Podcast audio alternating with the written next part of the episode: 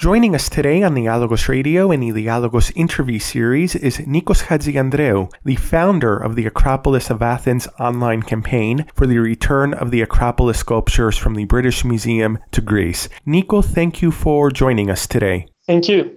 To get us started, share with us a few words about the campaign, how it got started, and its goals.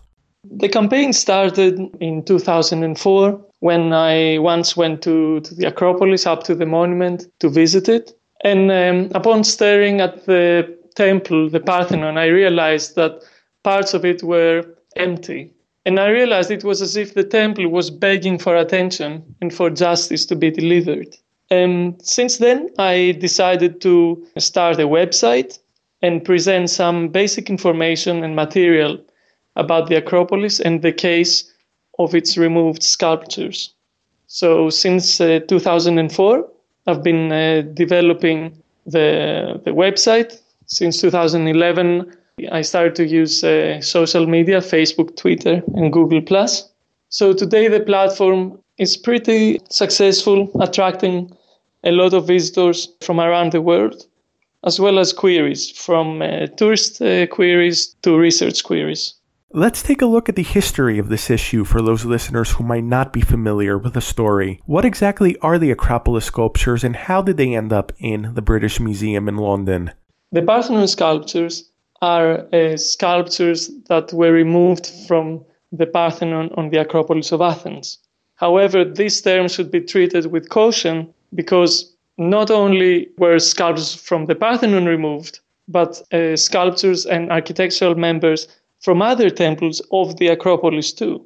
So today, when we say the Parthenon sculptures, we mean, or we should mean, sculptures from the Parthenon, from the Erechtheion, and let me remind you of the Caryatid, which is the, the most iconic example, from the Propylaea, the, the monumental entrance to the Acropolis, as well as sculptures from the Temple of Athena Nike at the entrance of the Acropolis. And for this reason, I think it would be uh, more precise if we refer to all of these sculptures together as the Acropolis sculptures. We are speaking with Nikos Hadjiandreou of the Acropolis of Athens online campaign for the return of the Acropolis sculptures to Greece here on Dialogos Radio and the Dialogos interview series. What are some of the arguments that have traditionally been put forth by the British Museum and by those who support keeping the sculptures in Britain? One of the arguments put forward uh, by the British Museum for them to keep the sculptures in London is that the sculptures were acquired uh, legally. Um, and that is their acquisition from Lord Elgin in uh, the 19th century. However, this is not true uh, for reasons that I can explain later. But this is one of the of the arguments that they use. Moreover, unfortunately, the British Museum, as well as other museums in the world, in year 2000, they decided to change their branding strategy. And in order to get rid of the colonial colors that their establishment and collections have, they decided to launch themselves as uh, universal museums. And I, I will use that phrase in quotation marks because it's simply a branding term and not a real term. So, in this context, the British Museum today says that the sculptures should uh, remain in London because they are part of a collection that showcases the history of the world in a museum for the world. However, let me make a comment here that no museum is a God sent institution to present pieces of the world to the world. The world is the Universal Museum, and no museum has the ethical right to remove pieces of heritage from different locations of the world and concentrate them in one city. Every city and every location is valuable. And when you travel to go and see a place, you would expect to be able to see the local heritage um, at that place. That said, what are the counterpoints to the arguments made by the British Museum and its supporters? What are the arguments in favor of returning the Acropolis sculptures to Greece? There are uh, many dimensions to the issue, all of which support the return and reunification of the sculptures in Athens. First of all, it, it's a historical issue. The sculptures were created purposely to be in Athens and stand on the Acropolis. Today, of course, there is the museum that acts as a protective shell for uh, the sculptures not to be worn out by the elements. The other dimension is the cultural dimension. It is unacceptable that in today's landscape of cultural values, as they dictate and uh, define the framework with, within which museums and um, cultural resource managers work, it is unacceptable to have museums making the decision to keep monuments dismembered, fragmented, and not reuniting their uh, physical dimension and so not restoring their meaning. And thirdly, there is also the emotional aspect for Greece, or in any similar case for any country, where you have people taking care of their cultural heritage and identifying with it and being proud of it to some extent. It's unacceptable to have another nation coming in, taking their heritage and displaying it somewhere else at an irrelevant place and trying to ascribe values that would overcome the values that the locals ascribe to the monument. And in this case, it is a fact that the Acropolis, its location, its context, its value as an archaeological site is universal. So we're talking about the British Museum doing something that severes values agreed upon by many different nations. It's not only something that goes against Greece, but something that goes against the world. Last year, Greece's culture minister at the time, Nikos Xydakis, announced that Greece would not pursue the return of the Acropolis sculptures via the legal route. Recently, though, the current culture minister, Aristidis Baltas, expressed the willingness to seek support from the United Nations and the international community to pursue a legal challenge for the return of the sculptures. What are the pros and cons of a legal challenge, and what legal precedents exist which would support the Greek cause? The pros of a legal challenge are that, contrary to the previous years when the Greek approach was purely diplomatic, Athens may now proceed to take a different action, to do something more drastic. In the context of the specific strategy explained by the minister, a legal action involving the UN and so other countries will also highlight that the issue is not only one that concerns Greece, but the whole world. The Acropolis is a piece of humanity's heritage hence its recognition by UNESCO as a World Heritage Site. Having said that, there is nothing in life that is risk free. Of course, the legal approach carries the risk of a negative outcome in court. In this case, as the advisors to the Greek government explained, that might arise due to technical legal issues rather than the main issue attempted to be solved. You asked me if I know of any precedents.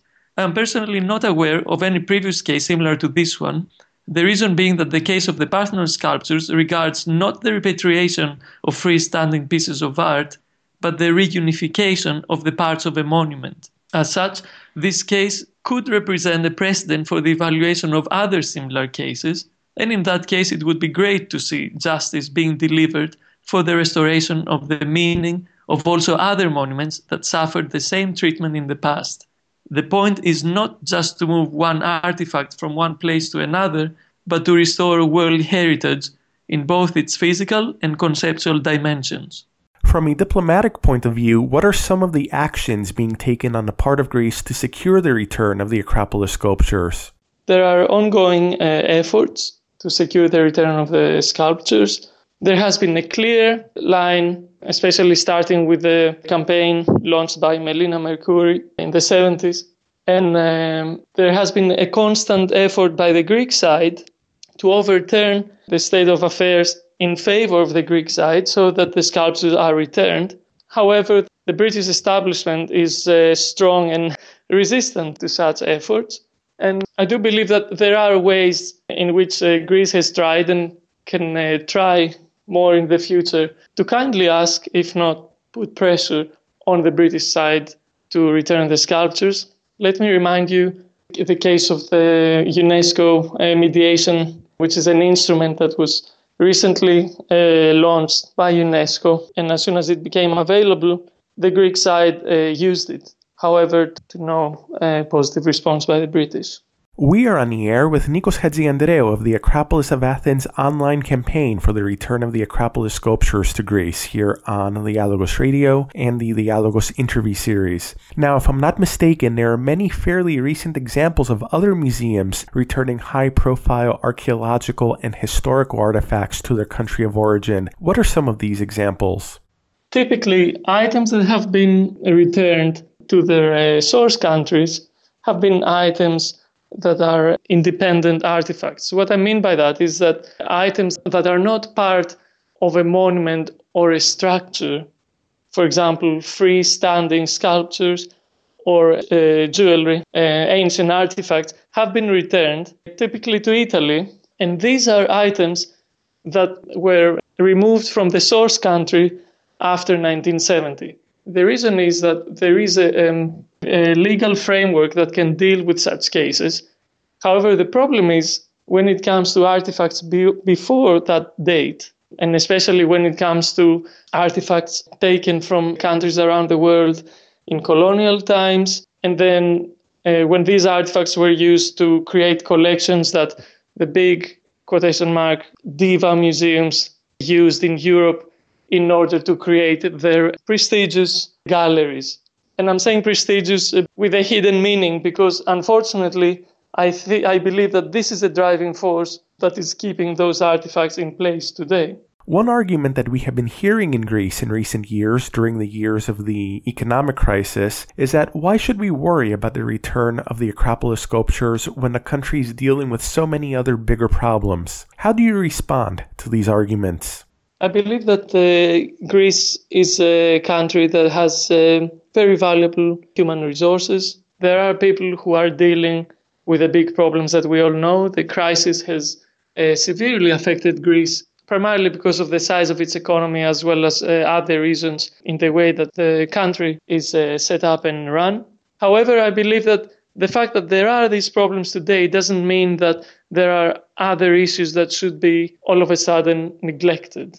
I think it makes perfect sense that as there are people dealing with the economy or uh, social welfare and so on, it is perfectly fine and expected that people will also deal with cultural issues, which includes the, the case of the return of the, of the Parthenon sculptures. The integrity of the monument is something that is very important, and uh, I do not see it as a luxury issue. I believe that the reunification of the Parthenon sculptures is something that can inspire people, not only in Greece, but around the world, as something that is linked with the delivery of justice. And for this reason, I think that even more now is the time to work for that and achieve it, because that would bring a lot of inspiration and hope to many people.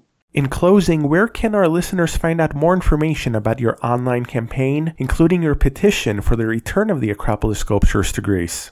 You can find more information at acropolisofathens.gr, www.acropolisofathens.gr, where you can find links uh, for the Facebook, Twitter, and Google Plus pages, as well as a link for the petition for the return of the sculptures, where you are cordially invited to um, sign and thereby support the cause. Well, Nico, thank you very much for joining us today here on the Dialogos Radio and the Dialogos interview series, and best of luck with all of your efforts and your continued campaign. Thank you very much.